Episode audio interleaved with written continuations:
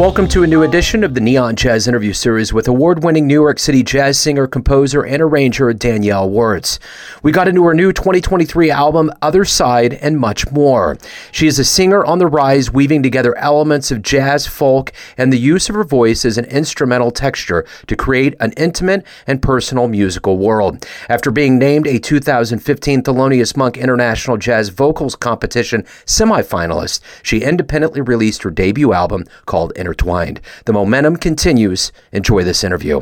Before we get into your album, Other Side, I want to kind of address COVID. The last three years was quite tumultuous, not only for everybody, but really the artist community and the jazz community. And I'm wondering how you survived that time period and how it subsequently has changed the way that you live your life and you approach music now. Yeah, I mean that's a big one. Um, I mean how I how I got through that time period was a lot of different resources. I mean, at first, I mean, and there are, you know, it's like emotionally and financially, how do you get through as a musician? um, I think, of course, like I finally accessed unemployment maybe in June of 2020, and that was super helpful in terms of just having some source of steady income to count on as the as the calendar was cleared through the end of the year. Um, and interestingly enough, you know, emotionally, I I actually kept a lot of my voice students. Um, a lot of folks pivoted to just virtual Zoom lessons instead of canceling, and it was it's sort of one of those things where like you know if you're going to be if you're going to be a great educator, you have to keep you know, what you're teaching sort of up to snuff, you know what I mean? And so I'm like still teaching every day kind of kept me in a routine of practicing and taking good care of myself and like it it really I was like if I'm going to show up for my students wholly and fully at this time, I really need to make sure that I'm, you know, showing up for myself as a musician and as a person wholly and fully in this time. So um that was super helpful. Um and yeah, there were a lot of virtual concerts, live streams. I did a couple Zoom concerts and I, you know, I'm remembering two years ago, I, I did a Valentine's Day live stream from an empty venue where folks could send in pictures of the couple and request a song and all that sort of stuff. So, you know, there were, there were things that, that kept us going.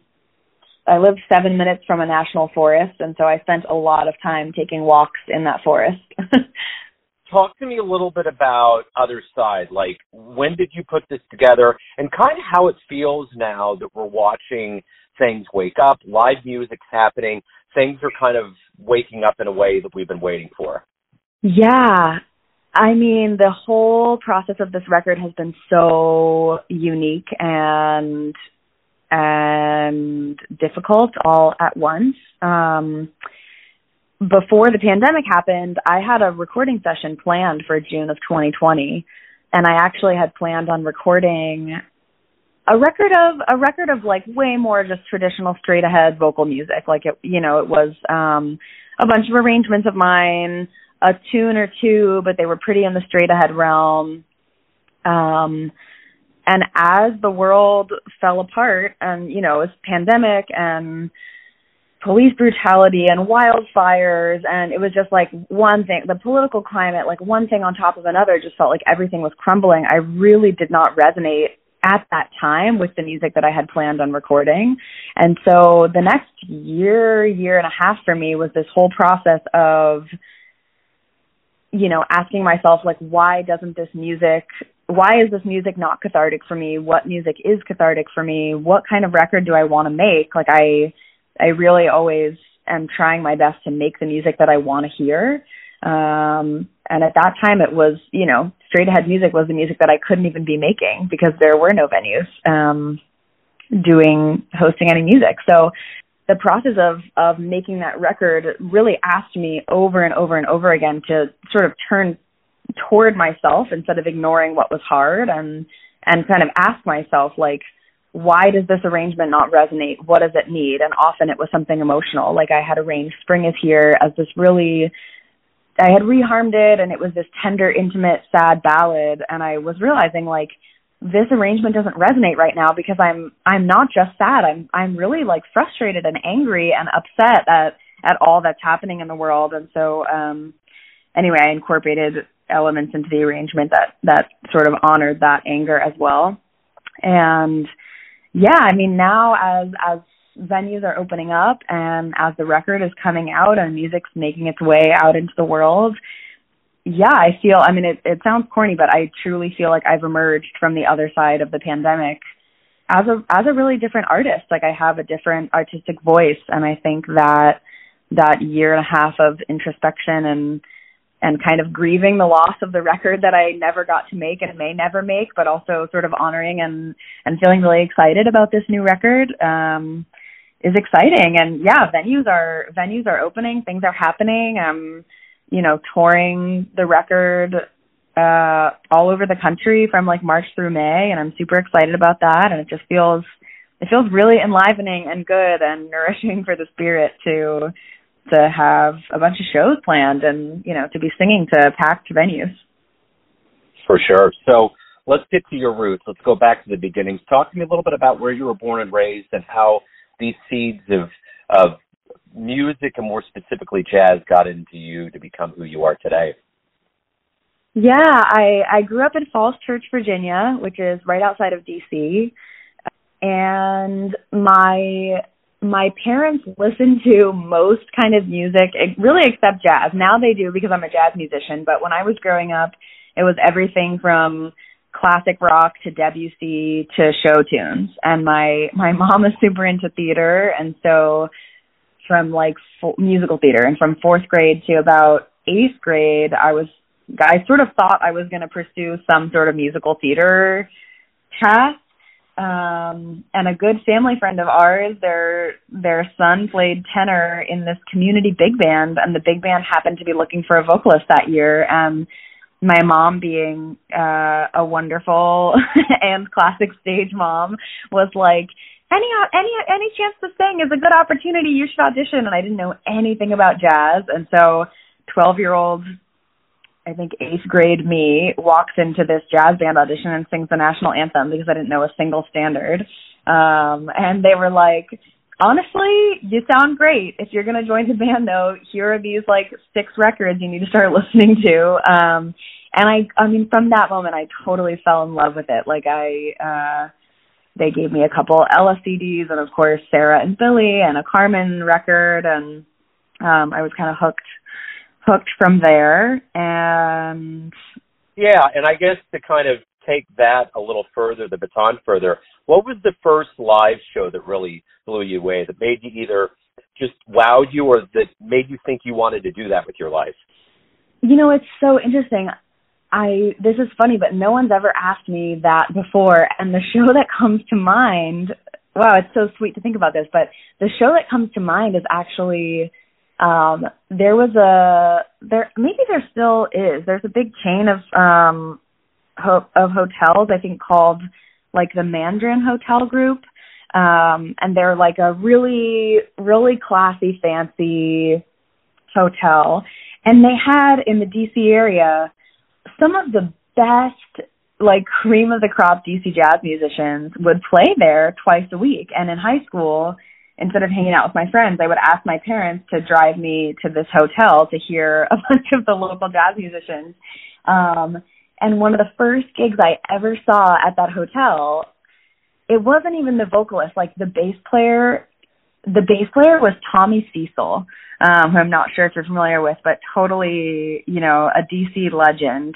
And I just remember not being able to take my eyes or ears off of the bass. And I was like, this has to be the rest of my life. Like, this is, I just like, it felt so good. It swung so hard. I like couldn't stop smiling. And, you know, freshman year me sitting there with my parents, you know, eating pretzels or whatever it was, was like, this is the coolest thing ever. I have to do this with my whole life. Like, um, so embarrassingly enough, it was not like, you know, a show at the Vanguard, but, uh, yeah, but I loved it. Yeah, no, and those are, those, those are always so good to hear about local legends because there's all of those that exist. I even know in Kansas City there was a drummer named Tommy Ruskin that was one of the original guys that got me into it. He used to play. He he was a legend here, and he could have.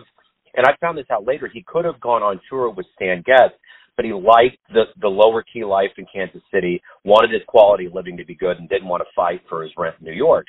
So he stayed Right. here. But he was one of those guys that used to be in the basement of this place called the Majestic, which Tom Pendergast was in charge of the whole Prohibition era in Kansas City back in the 30s when we were the Paris of the Plains, and really built the town up. But it was this place where Tom had this suite, and they turned it into a steakhouse. So anyway, during one of these breaks, there was a guy named Bram, who's a pianist who still plays in town.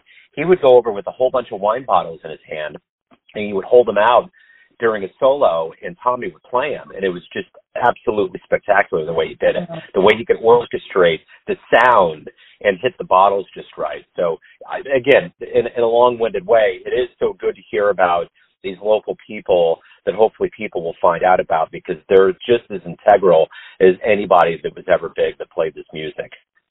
Absolutely, especially when influencing younger musicians too. I mean, if you're just first, you know, learning about jazz and sort of just first attending some live shows, you know, chances are you're not just going to walk into the Blue Note as your first ever as your first ever experience as a jazz audience member, you know, and so it really is important for for the local scenes to be really strong.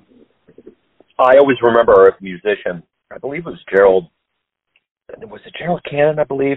Well, there was a musician that told me that the very first time that he ever went and saw a show in New York, he walked up the steps outside and it was in such shock he just completely fainted and fell to the ground. Like his brain was so freaked out by the fact that he was in New York watching a show. And he revived and came Mm. back, but he just fainted. and I'm like, Oh my you know, yeah, yeah, just like right to the ground because he was so excited. Oh. So yeah, but uh, so um, so the the Thelonious Monk competition, I'm always amazed at how many doors that opens up for people. And you were a semifinalist in 2015. How many doors opened up? How many things started really kind of formulating for you after that? Funny enough, I I don't think very many directly from that. I think my experience as an as an observer has been that a lot of doors open up for a lot of folks who place, you know, for second or third, like who really place as finalists. But I was in that like, you know, the crew of eleven that goes to LA and and performs and competes. But um honestly, I would say maybe the doors that opened up were internal more than external from that. I was the youngest one in the competition that year. Um, I was still in college. I was a junior in college. And a mentor of mine from the DC area, Lena Seikaly, was in the competition that year as well. She was also a semifinalist. And I think that was really that was really one of the first times where I stopped questioning like am I really am I really cut out to do this? Like, you know, there are so many other wonderful vocalists who are they, you know, they improvise better, they sound better, they have better banter with the audience. That you know, there was all that insecure college stuff was happening there and it was it was really one of the first times where I was like, wow, a mentor of mine and I we're in the same competition right now. Like that's regardless of what happened, that that was just such a it was such a validating feeling, I think.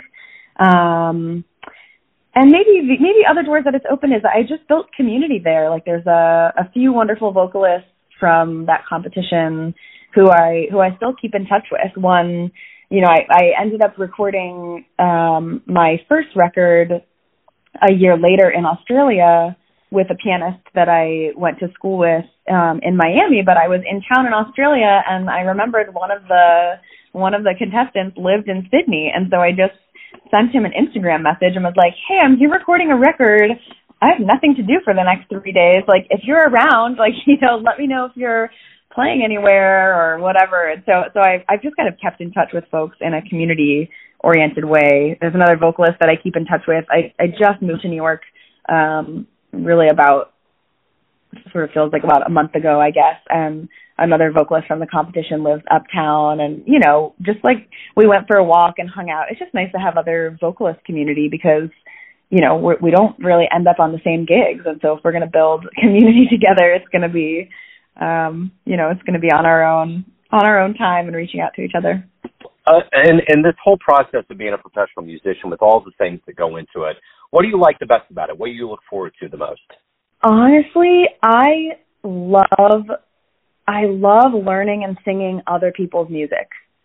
I maybe am in that smaller crew of vocalists who, you know, I often am the band leader. I often am, you know, the the one on stage who's interfacing with the audience and you know, introducing the tunes and stuff like that, but I really I am most at home and I find most joy in bringing other people's like compositions to life. Um I really love actually just being another one of the instruments in the band. Like one of my favorite projects I've been involved with is like a rhythm section and saxophone and trumpet and me and there are no lyrics or there are lyrics on three tunes but the rest of the time I'm another one of the horns. Or a friend of mine uh from the Bay Area where I lived for the last 5 years wrote a suite based on the poetry and sort of lines from playwrights of his of his grandmother and his dad and um you know i'm i'm the one that got to sing all of that poetry that he wrote music to. Um so i actually like that most. I like i like singing other people's music maybe more than my own.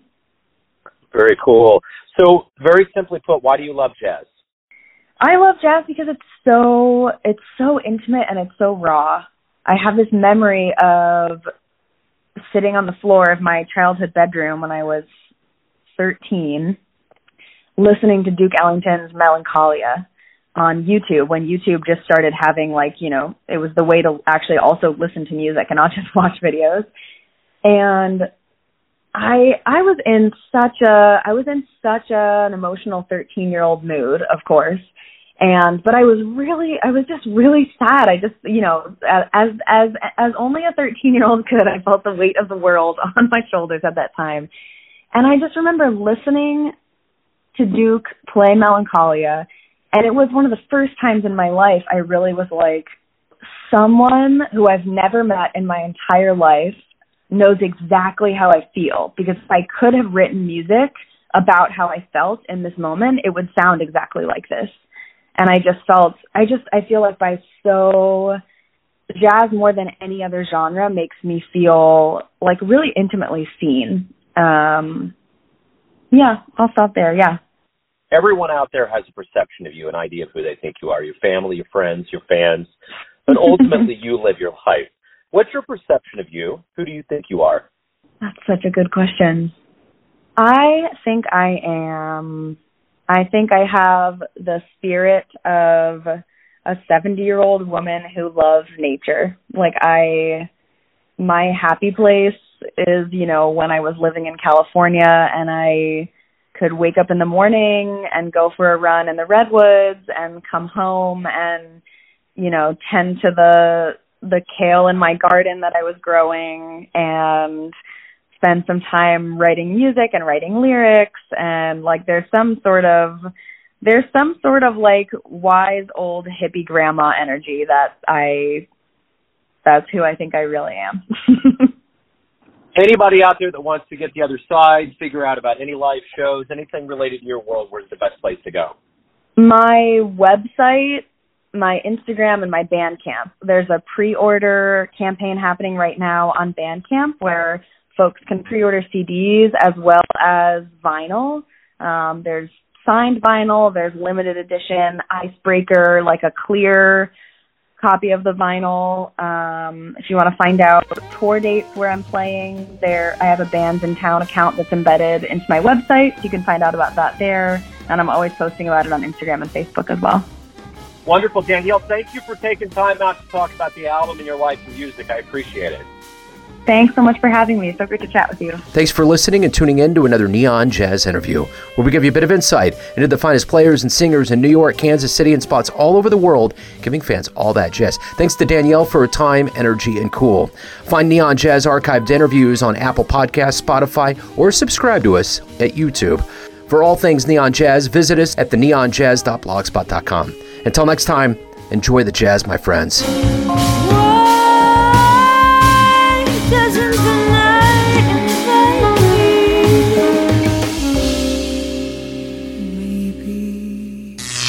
Neon Jazz.